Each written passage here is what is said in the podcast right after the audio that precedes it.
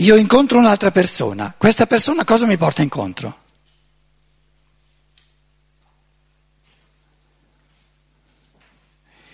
Voi direte di primo acchito non mi porta incontro la sua interiorità, darsi che non ha ancora neanche eh, cominciato a parlare, di primo acchito mi porta incontro la sua esteriorità. No, no, no, è sbagliato. Il corpo di una persona è interiorità esteriorizzata, non solo e semplicemente esteriorità. In altre parole, ogni cesellatura del naso, degli occhi, del cervello e delle tempie e del mento e della bocca e dei denti, eccetera, eccetera, eccetera, tutto, tutto, tutte queste forme nei minimi particolari esprimono a livello di percezione qualcosa che in partenza era interiorità, erano pensieri, erano sentimenti, erano decisioni volitivi, volitive. Io adesso voglio incarnarmi, voglio passare una vita sulla terra, quindi voglio costruirmi un corpo, che corpo mi costruisco? In base al cammino già fatto di pensiero, in base, eh, questa volta voglio, voglio tutta una serie di percezioni che si fanno in Italia e non in Germania, allora mi faccio un corpo, eh, nasco in Italia, eccetera, eccetera, eccetera.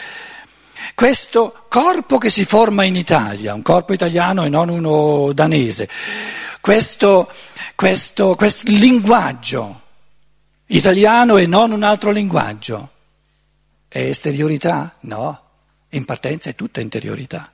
Sono decisioni della mente, del cuore, sono decisioni, eh, di, di, di, eh, eh, decisioni dei cammini successivi da fare per conquistare il velo, il bello e il buono.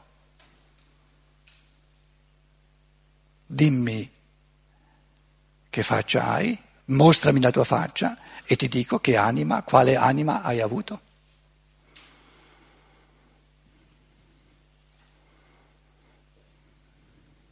E chi l'ha fatta quella, faccia?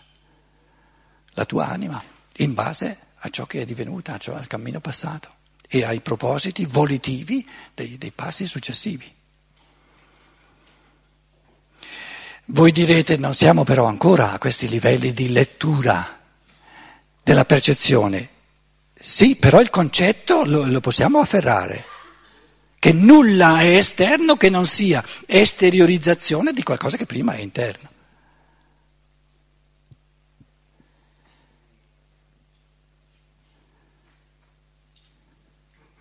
Ci voleva questa aggiunta, era implicitamente era tutto detto, una casa una casa, cos'è?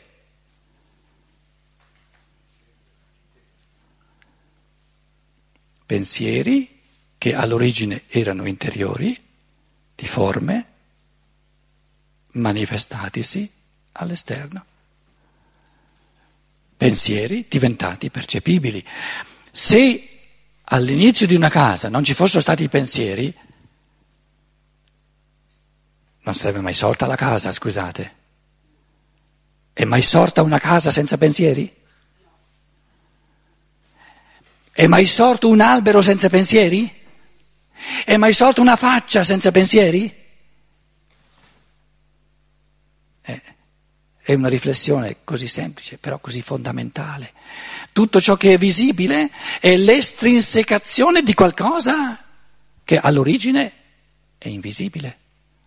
Per forza. Eh, se, no, eh, non si, eh, se, se, se, non c'è nulla da, da, manifestare non si manifesta nulla. Se qualcosa si manifesta, si manifesta perché c'è all'origine invisibile.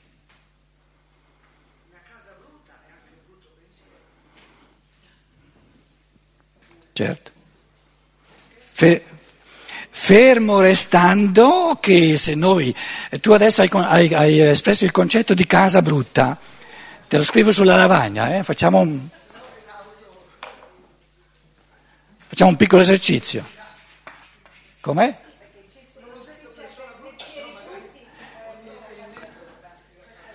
Ah, tu intendevi dire una persona bruttina. Allora prendiamo quello, un corpo bruttino,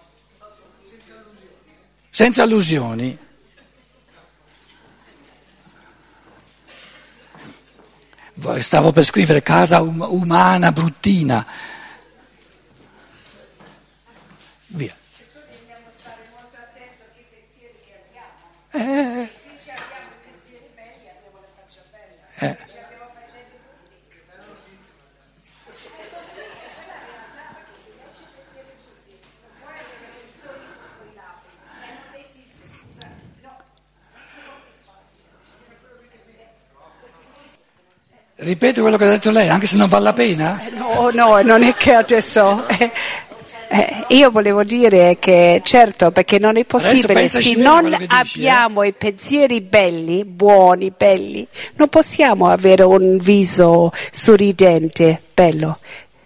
Non è possibile, non possiamo avere, se abbiamo i pensieri brutti abbiamo il viso teso. Questa è una, una realtà. no.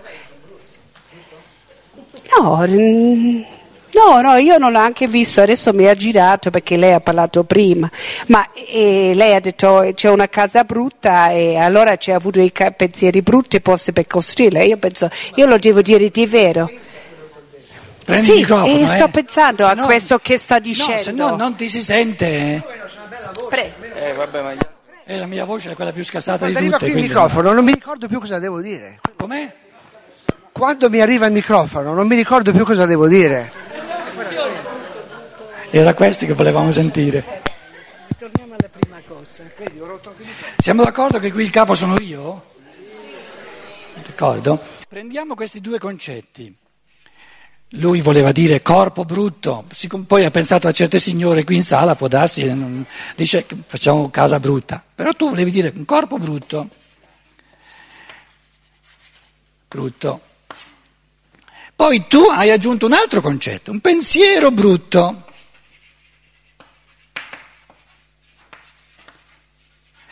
Li metto tutti e due tra virgolette per evidenziare che sono due concetti, anche se sono due parole, è un concetto, corpo brutto è un concetto, pensiero brutto è un concetto.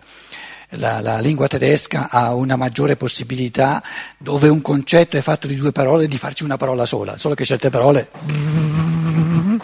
quattro righe eh, per, per fare una parola. Eh, quindi restiamo, restiamo con l'italiano. Due concetti. Esistono corpi brutti? No, non sono mai esistiti. Esistono pensieri brutti? No, non sono mai esistiti. Mi dispiace per te. No, anzi non mi dispiace.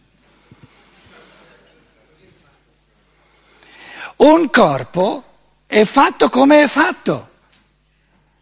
Non esistono né corpi belli né corpi brutti. Ogni corpo è fatto così com'è.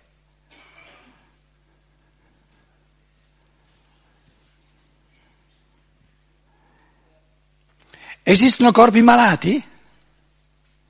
No! No! Esistono corpi che di minoranza, paragonati a corpi di maggioranza. Siccome sono in minoranza devono essere malati, un, un moraleggiamento pauroso. Sono diversi, solo che sono in minoranza. E noi ci permettiamo di chiamarli malati. Che significa? Noi maggioranza ci poniamo come norma, noi siamo norma e quelli sono anormali. E se la minoranza fosse la norma, sarebbe anormale la maggioranza. Via. Corpo fatto così com'è. Esistono pensieri brutti? No. No. Né, né brutti né belli. Esistono pensieri giusti e pensieri sbagliati erronei. Quindi il, il, il, concetto di pensiero, di un pensiero, è che un pensiero può essere giusto, può essere vero o può essere erroneo. Non è l'elemento del bello.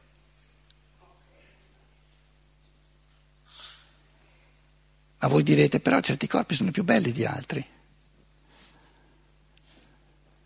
Col pensiero è più facile perché il pensiero è spirituale, capito? O è giusto o è sbagliato. Il corpo?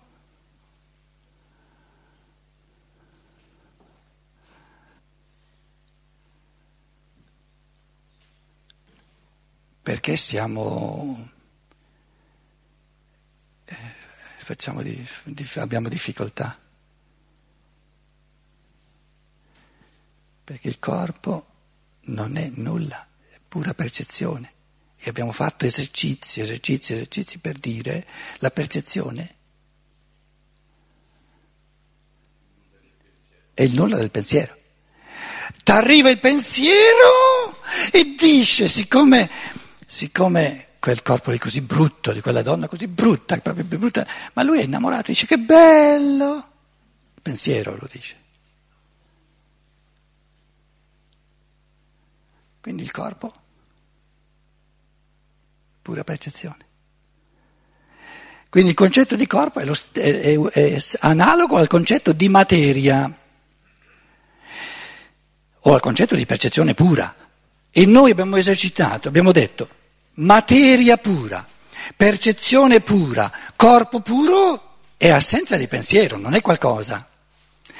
Nel momento in cui il pensiero ci si aggiunge, lo qualifica. Cos'è un corpo bello? È un corpo che a me piace e perciò il mio pensiero lo chiama bello. Cos'è un corpo brutto? Un corpo che a me non piace, il mio pensiero, il mio sentimento lo chiama brutto. Però dietro quei tre concetti, bello, vero e buono, i greci lo applicavano anche al corpo. No?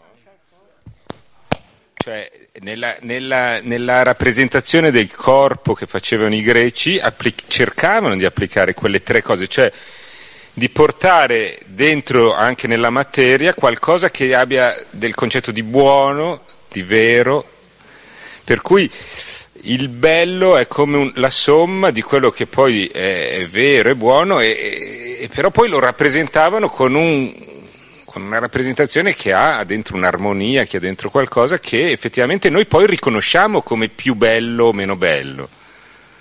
Cioè il nostro pensiero arriva dentro eh, è vero quello che dici che è il nulla del pensare, però è il nostro pensiero che ci mette e che coglie in quel buono, bello e vero qualcosa che ha a che fare poi con l'armonia, con la proporzione, con la funzione. Col... Quindi adesso tu, tu sei in un processo di pensiero e man mano che sei andato avanti sei diventato più lento perché ti sei accorto, ah, ah, ah sto riflettendo. Il pensiero può andare più profondo, può essere superficiale, può andare sgarrare, eccetera. No? Errare, un po' perdere la strada. No? Il concetto greco di bello non è come tu dici, perché come tu dici implicherebbe che ci fosse anche il brutto. Per i greci non c'è il brutto, il concetto di bello è lo spirito che si manifesta e manifestandosi dicono che bello lo spirito che si manifesta, perché se non si manifestasse per noi spiriti incarnati sarebbe aria fritta, aria fritta, un nulla. Quindi il, e dice, dicevano kalon kagaton, il concetto greco, bello e buono. Quindi per l'uomo che è spirito incarnato,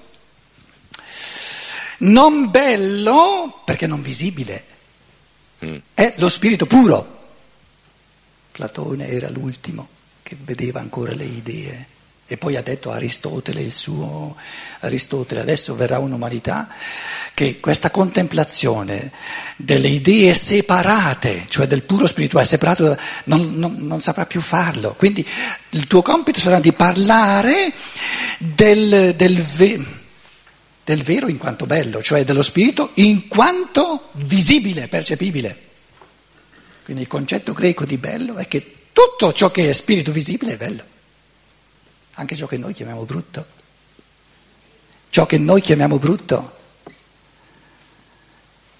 Quindi il greco non aveva il nostro concetto di brutto, perché per il greco il fatto che uno spirito, anche un Mefistofele, le, le Forchiadi in, nel, nel, che, che, in tre avevano soltanto un dente e soltanto un occhio, no?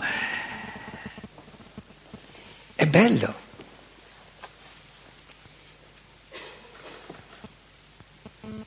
Perché è uno spirito che si rende accessibile all'uomo.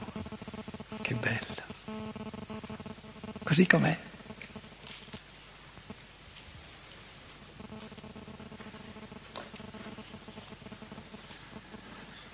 Quindi il concetto di bello per il greco è il visibile. Lo spirito diventa bello diventando visibile. È deliberante tornare a queste radici della nostra cultura, radici greche. Per il cristianesimo ha fatto di quei sentimentalismi, di quei anche moralismi che non ha nulla a che fare col vero spirito del cristianesimo, perché il vero spirito del cristianesimo pone al centro il logos, fatto carne, diventato bello per l'uomo, perché è visibile, percepibile. Quindi per il greco tutto ciò che è percepibile è spirito bello, perché è percepibile, accessibile a me. Quindi vero e buono per l'uomo.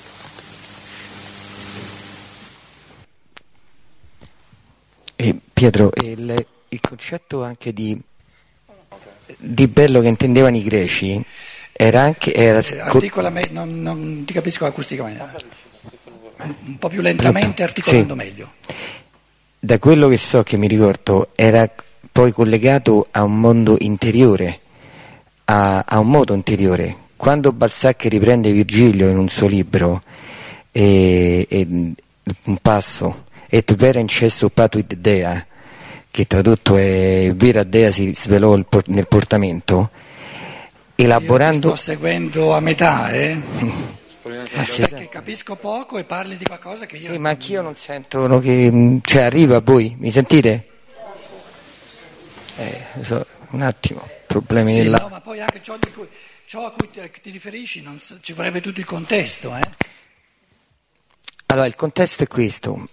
Il, quello che hai detto tu poi in realtà non è, ehm, non sto criticando, sto eh, confermando, era collegato per i greci a un, a un, a un moto interiore.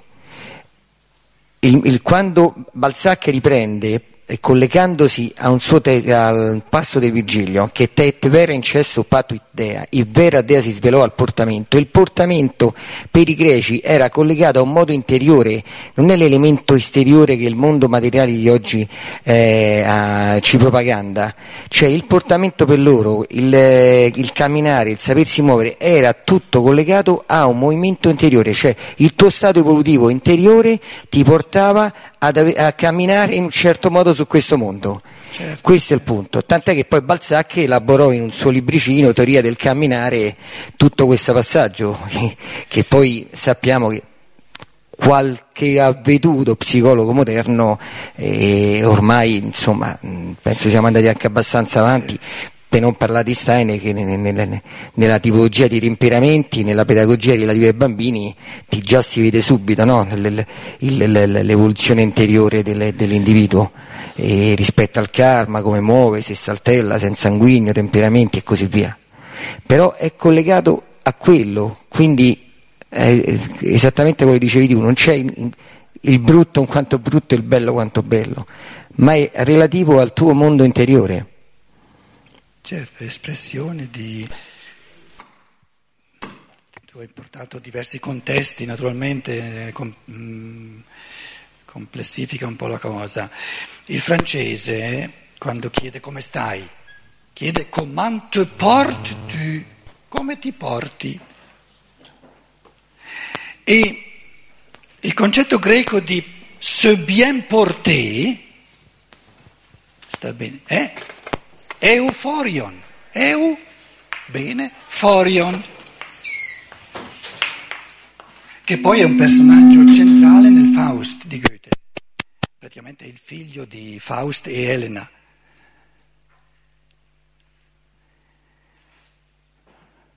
L'uomo che sta bene.